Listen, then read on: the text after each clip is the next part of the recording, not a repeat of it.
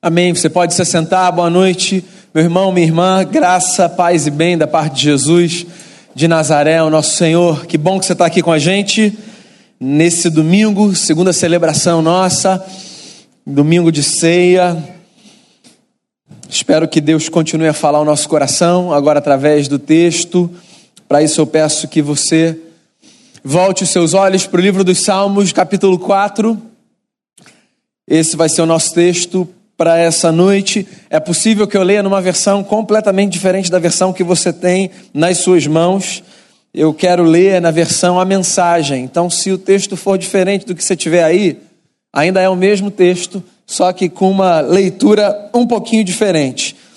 Fica inclusive uma sugestão: se você quer ler os salmos com outra perspectiva, eu encorajo você a ter essa versão, a mensagem. Baixa no seu celular, compra a versão física, enfim, como for mais conveniente para você, mas essa versão é uma versão fascinante das Escrituras. Eu vou ler aqui, Salmo de número 4. Não vamos projetar, porque a projeção que nós temos é da outra versão, então escute com atenção o que o texto nos diz. Quando eu chamar, responde-me. Deus, fica do meu lado. Quando eu estive em dificuldade, tu me acolheste. Agora que estou encrencado de novo, atende-me, ouve-me. Ó oh, escória da humanidade, até quanto, até quando vou aguentar as suas asneiras? Por quanto tempo vão correr atrás de mentiras? Por quanto tempo vão correr atrás da ilusão? Vejam isto, vejam o que é ser escolhido pelo Eterno. Ele me ouve no instante em que chamo por ele. Reclamem se quiserem, mas sem agressões. Calem a boca e deixem o coração falar. Apresentem seu caso diante de Deus e aguardem a decisão dele. Porque estão todos sempre querendo mais, mais, mais, dizem, mais, mais.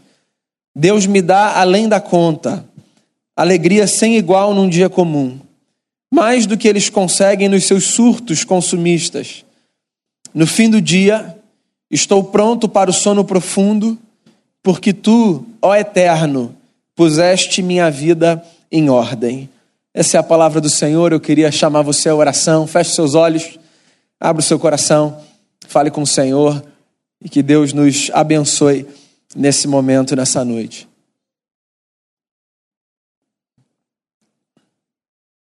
Senhor, nosso coração está diante de Ti, o desejo da nossa alma é o de sermos visitados pelo poder que emana da tua palavra. Que a nossa experiência com o livro sagrado, mais uma vez, seja transformadora. Que muito mais do que palavras lançadas, nós tenhamos aqui uma experiência de condução do teu Santo Espírito na vida de cada um, de tal forma que nós passemos a perceber coisas que não percebíamos antes que o texto nos faça ver a beleza da vida diante de Ti e que, ao sermos expostos à Tua palavra, o nosso coração seja, nesse mesmo instante, oficina do Teu Espírito Santo para a transformação da nossa história e para a glória do nome do Senhor. É assim que eu oro, pedindo perdão pelos nossos pecados, em nome de Jesus. Amém. Eu não sei se é essa sensação que você tem quando você lê o livro dos Salmos. Sempre que eu me deparo com um salmo na Bíblia, muito mais do que a sensação de que eu leio um texto, eu fico com a sensação de que eu sou lido por um texto. Eu acredito que os salmos têm essa capacidade peculiar de discernir a nossa alma. A gente olha para as palavras dos muitos autores que escreveram esses textos e a gente percebe, de alguma forma, a nossa vida exposta ali. Mas não de uma maneira constrangedora, de uma maneira afrontosa. A sensação que eu tenho quando eu me percebo sendo lido pelos salmos é a de que Deus está desnudando a minha alma para o meu próprio bem. Como se através das palavras eu tivesse a possibilidade de perceber anseios do meu coração, características da minha vida, aspectos que precisam ser mantidos, outros que precisam ser transformados. Esse salmo é um salmo que nos fala sobre confiança. Se eu perguntasse a você quais são os maiores medos do ser humano, qual seria a sua resposta? Do que é que a gente tem mais medo? O que é que mais apavora a gente? A maior resposta, a que a gente mais encontra é a morte. A morte nos apavora. Para além da morte, outros temas nos são muito assustadores. E você sabe que depois da morte, um dos temas que aparecem no topo das nossas listas de medo é o tema da solidão. Nós temos muito medo de ficarmos sós. E eu não estou falando aqui de uma experiência de, de silêncio, de solitude, de um momento seu consigo.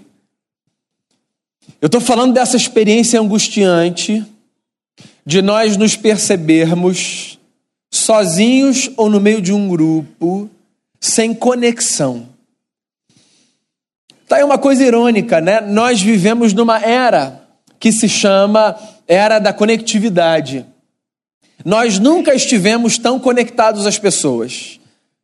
As redes sociais nos dão a sensação de que nós temos milhares de amigos e de que nós podemos contar com muita gente. Porque basta que você abra qualquer rede que você participa e veja o número de conexões que você tem isso de alguma forma traz a sensação de que você está ligado ao que acontece no mundo. Mas, ironicamente, ao mesmo tempo em que nós nos percebemos conectados por causa do fenômeno das redes, nós nunca nos sentimos tão solitários quanto nos sentimos no presente momento. Poucas queixas nos gabinetes pastorais, nos consultórios de psicologia, nas clínicas psiquiátricas, poucas queixas são tão recorrentes quanto a queixa da solidão. Definitivamente nós fomos feitos uns para os outros. E às vezes as experiências de instabilidade emocional que nós passamos e que nos fazem ter a sensação de que nós estamos perdendo as conexões, elas nos abalam profundamente. E eu acho que esse salmo é um salmo que cabe num tempo como o nosso.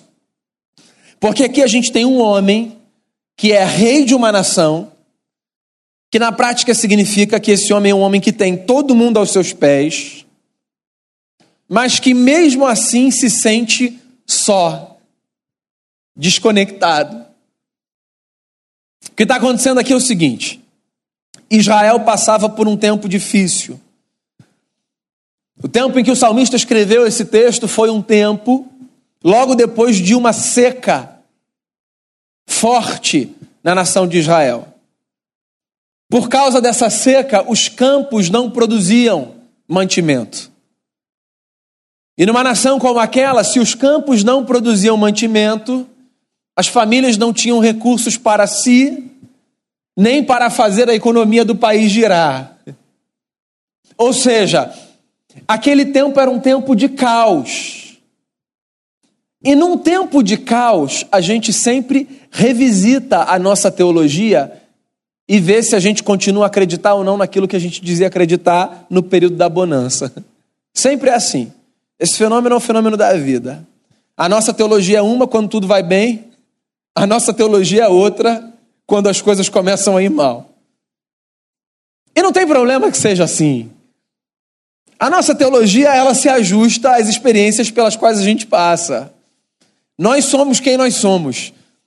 E os muitos medos que nós temos moldam as nossas percepções de vida. Eu gosto, por exemplo, de conversar com as pessoas e ouvir a leitura que elas fazem sobre Deus. Isso me tira um pouco do meu lugar de segurança com as minhas confissões e com os meus dogmas e com a sensação, às vezes, que eu tenho de que Deus é exatamente como eu penso que Ele seja. Porque o lugar de onde eu vejo Deus não é necessariamente o lugar de onde o outro vê Deus.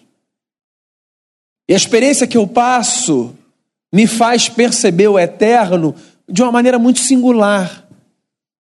Como é que você acha que Deus é para uma pessoa que teve todas as oportunidades da vida e viu portas abertas e teve amor, afeto, pão na mesa, primeiro, segundo, terceiro emprego, faculdade garantida. Que cara Deus tem para essa pessoa? E que cara Deus tem para uma criança que cresce sem um pai ou sem uma mãe?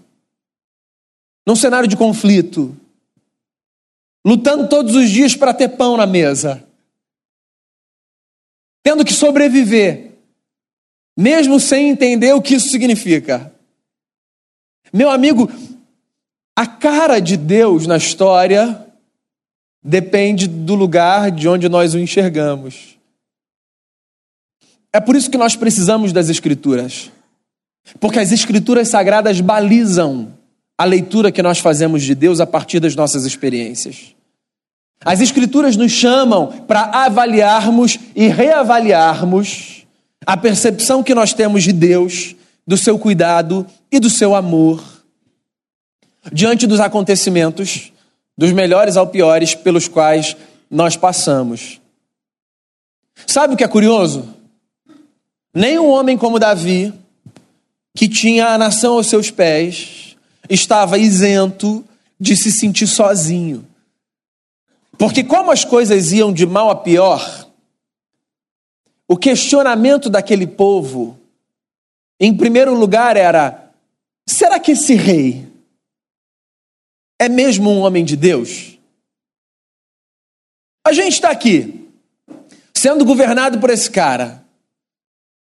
E esse cara foi levantado por Deus para conduzir o destino da nação. E a gente não vê as coisas indo bem. Logo, esse cara não pode ser um cara abençoado por Deus. Porque se esse cara fosse um cara abençoado por Deus, esse cara abençoaria a minha vida. Essa é a leitura que às vezes a gente faz nas relações que a gente tem. A gente julga as pessoas na relação que elas têm com Deus a partir do quanto a gente consegue se beneficiar daquilo que a gente acha que é responsabilidade das pessoas de garantirem para a gente na vida. Um pouco do que eu estava falando hoje de manhã. Essa nossa experiência de terceirizar a responsabilidade e de sempre tentar achar uma conclusão plausível para o porquê de as coisas não irem como a gente planejou. Então o povo estava questionando esse cara não pode ser um cara de Deus se as coisas não vão bem para a gente. Deixa eu tentar dar uma ilustração, um pouquinho mais, é, mais nossa, um pouquinho mais nossa história. Quantas vezes você já ouviu essa conversa? Eu vou mudar de igreja porque eu estava lá na igreja tal e aí lá na igreja tal as coisas não aconteciam para mim e aquele pastor deve ter algum pecado escondido porque não flui. Porque se aquele negócio fosse bacana, a gente ia ser abençoado, mas a gente não é abençoado. Tem alguma coisa impedindo Deus de agir através da vida daquela liderança daquele lugar. Logo, deixa eu sair e ir para lá. Então, a lógica de que Deus é ou deixa de ser a partir daquilo que a gente vive, a partir daquilo que a gente vê. O povo questionava a relação de Davi com Deus, porque o povo não via as bênçãos nas suas mãos. O povo questionava inclusive Deus. Porque olha só, se Deus não está para abençoar, para que então ele está?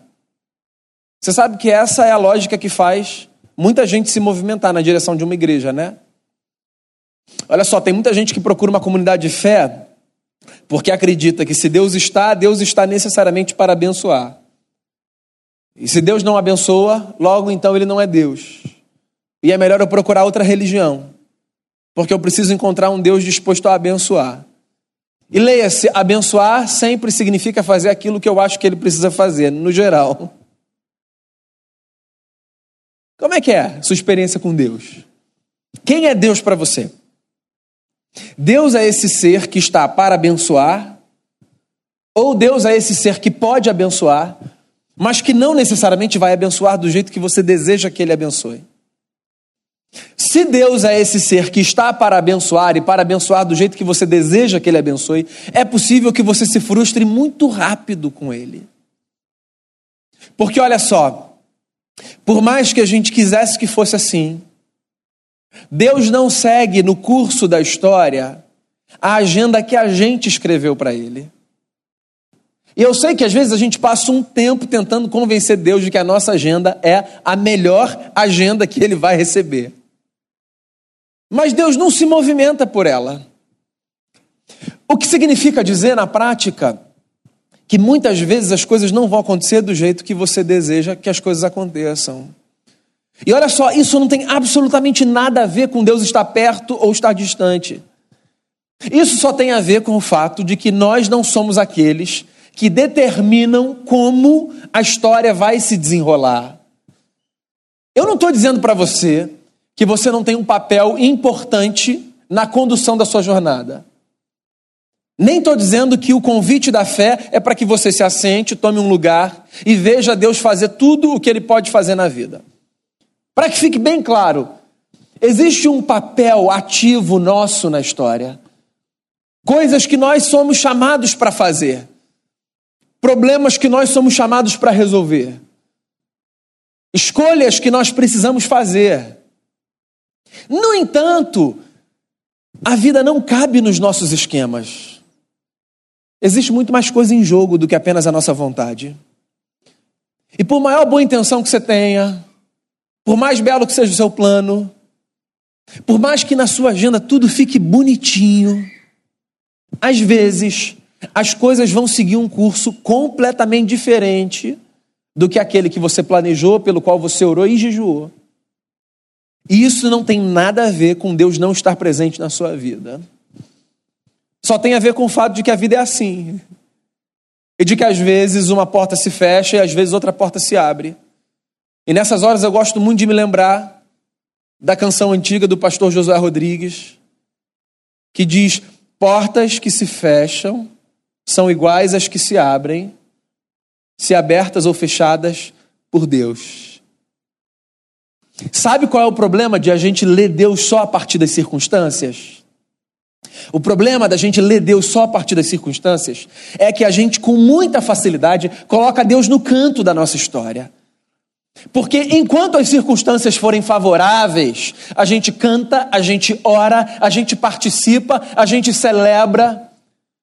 Mas a partir do momento que as coisas começam a ser desfavoráveis, Deus vai sendo deixado de lado. E deixado de lado. E jogado para escanteio. E aí o salmo é uma lembrança de que quando as coisas não vão bem, a gente pode chamar por Deus. Porque Ele ouve e Ele socorre.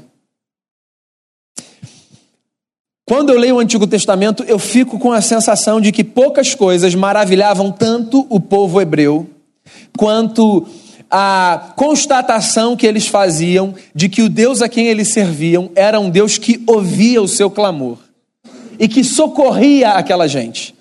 Depois você pode contar nos Salmos a quantidade de vezes que os hebreus celebram por servirem a um Deus que ouve o seu clamor. Isso pode parecer um detalhe, porque a gente cresce né, aprendendo que Deus ouve a nossa oração, mas isso é muito subversivo. Porque olha só, numa visão de mundo em que Deus é o ser supremo e que nós somos seres pequenos e marcados pelo pecado, a constatação de que a nossa voz pequena, diminuta, enfraquecida, é objeto da atenção do eterno, isso é muito surpreendente. Isso é muito subversivo. Como nós somos crentes, nós nos acostumamos com algumas dinâmicas e nós nem percebemos como elas são poderosas e subversivas. Às vezes eu gosto de conversar com pessoas que não professam a nossa fé, porque eu acho que elas são mais honestas nas suas leituras acerca de Deus do que nós, que tentamos sempre apresentar um discurso muito arrumadinho, muito bonitinho para Deus e sobre Deus. Então, às vezes, eu converso com pessoas que dizem assim: não, não vou nem falar, Deus novo, eu sou muito pequeno. Deus tem coisas maiores com as quais se ocupar.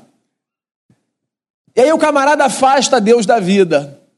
Porque ele está certo de que num mundo tão grande, ele é tão pequeno e tão insignificante, e faz tantas coisas erradas que Deus jamais pararia para ouvir a sua oração. E eu acho que essa é uma das notícias mais subversivas da Bíblia. Um Deus que se inclina e que ouve. Um Deus que presta atenção. Um Deus que escuta. Nas relações interpessoais, uma das nossas maiores queixas é em relação ao outro. Ele não me escuta, ela não me escuta. Existe uma demanda profunda no ser humano de ser escutado. E aí vem o texto e diz assim: Deus me ouve. Quando eu chamo, ele me escuta. E sabe o que é engraçado? O salmista começa dizendo assim: Deus, quando eu te chamar, por favor, me escuta. Ele começa fazendo um pedido. Aí depois, ele vira o discurso para os seus adversários. Devia ser o povo que eu acusava de não ser mais um homem de Deus. E aí ele diz assim: O que é que vocês vão continuar falando? Como loucos? Vocês acham que Deus não me ouve, não está comigo? Aí ele para de falar com os outros e ele diz assim: calem a boca e escutem o coração. Eu acho isso maravilhoso. Para mim, o coração do salmo está aqui. Como a gente precisa dessa advertência? Calem a boca e escutem o coração. Quando as circunstâncias nos são desfavoráveis, a gente fala, fala, fala, fala, fala. E sabe por que a gente fala, fala, fala, fala? Um, para colocar para fora a angústia, a dor.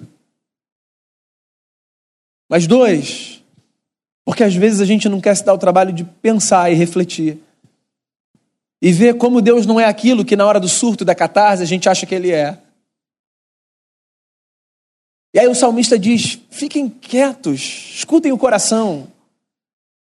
Eu acho que às vezes a gente precisa fazer isso. E eu queria dar esse conselho para você.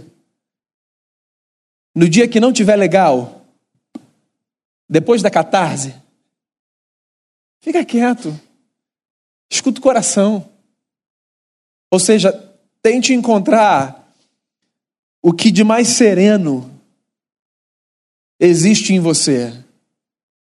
Porque mesmo na hora da angústia, mesmo nessa hora, sempre existe um ponto de serenidade na nossa vida. E é esse ponto que a gente precisa se apegar. Quando a gente para de falar e ouve o coração, a gente se lembra do quanto Deus já fez na nossa vida. E aí, aquele cenário de caos que tinha o tamanho do mundo, ele é diminuído porque ao lado dele são postas tantas outras cenas que nos fazem lembrar que a vida não se reduz àquela experiência negativa. Porque tantas outras vezes Deus demonstrou traços da sua bondade, da sua graça e da sua misericórdia. Quando as coisas não estiverem bem, quando não estiver legal, aquieta a voz e mergulha para o coração. Na cultura judaica, o coração não é apenas um órgão vital, é o centro da vida. É como se o salmista estivesse dizendo: mergulhe para dentro de si. Tente se lembrar do que Deus já fez, de como Deus é bom. Quantas coisas maravilhosas Deus já fez na vida. Quantas vitórias Ele já deu. Quantas aprovações, quantas portas abertas, quantos livramentos. Porque quando a gente se lembra disso, o nosso coração começa a ganhar outro ritmo. E a gente respira mais fundo. E a gente se lembra: Deus é bom. E a gente vai para a cama. E a gente se deita. E a gente dorme. Porque Deus não precisa do nosso estado de vigília para fazer o que Ele vai fazer na história.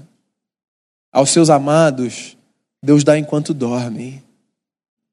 Deus não precisa de mim e de você para fiscalizar a sua agenda, para saber se está saindo ou não está saindo, conforme tem de sair.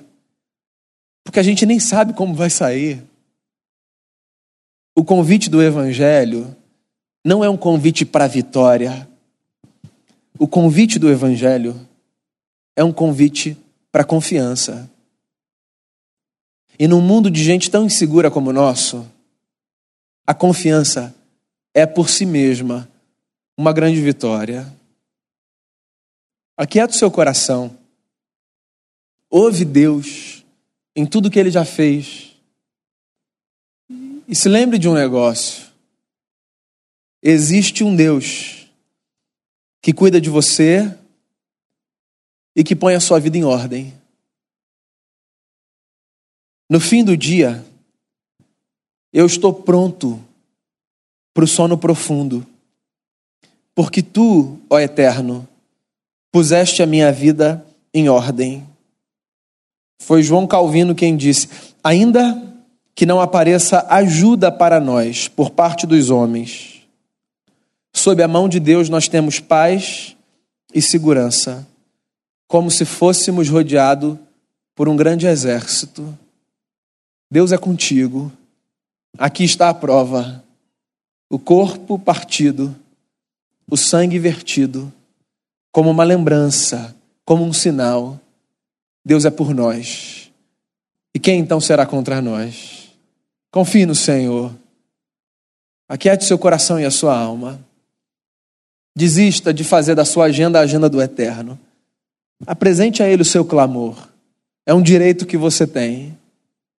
Mas saiba de uma coisa: você pode descansar. Porque antes da gente chegar, Deus já estava. Quando a gente partir, Deus estará. E o convite não é para a gente convencer Deus de fazer o que a gente quer. O convite é para a gente desfrutar dessa companhia gloriosa e graciosa que enche o nosso coração de confiança num mundo de tantas incertezas. Feche seus olhos. Deixa eu orar com você.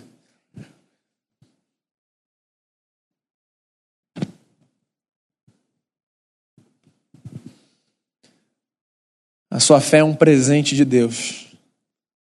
Ele é o autor da sua fé.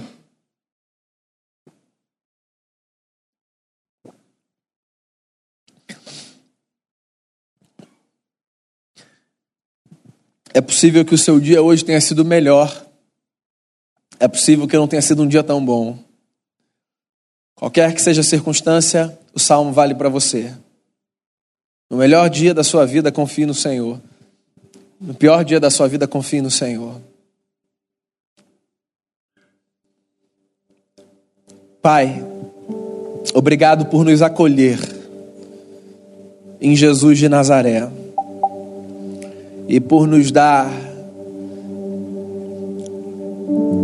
a certeza de que a presença do Senhor na nossa vida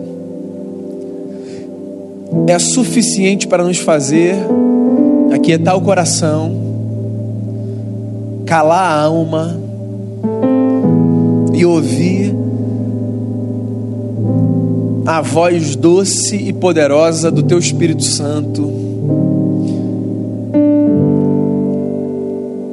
que fazendo morada no nosso coração é suficiente para nos dar a sensação de segurança que nenhum exército no mundo jamais seria capaz de nos dar. Obrigado, Senhor. Nós somos gente de fé. Ainda que isso signifique, às vezes, sermos gente de tantas dúvidas e com tantas perguntas. Muito obrigado porque o Senhor ouve a nossa oração. E, sobretudo, Senhor, aquele que aqui nessa noite chega com a sensação de que o Senhor não ouve. Faça, Senhor, com que esse coração desfrute de paz. Porque a tua palavra nos diz: o Senhor ouve a nossa oração, isso nos basta.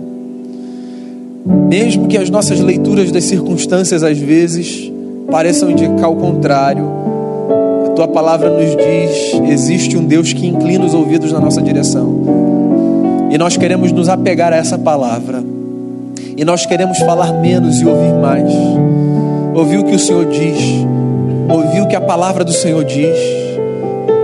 Ouvir o que os santos dizem no mundo. O que os sábios dizem no mundo. Ouvir a voz da sensatez. Ouvir o bom conselho. Ouvir a voz daquele que quer o nosso bem.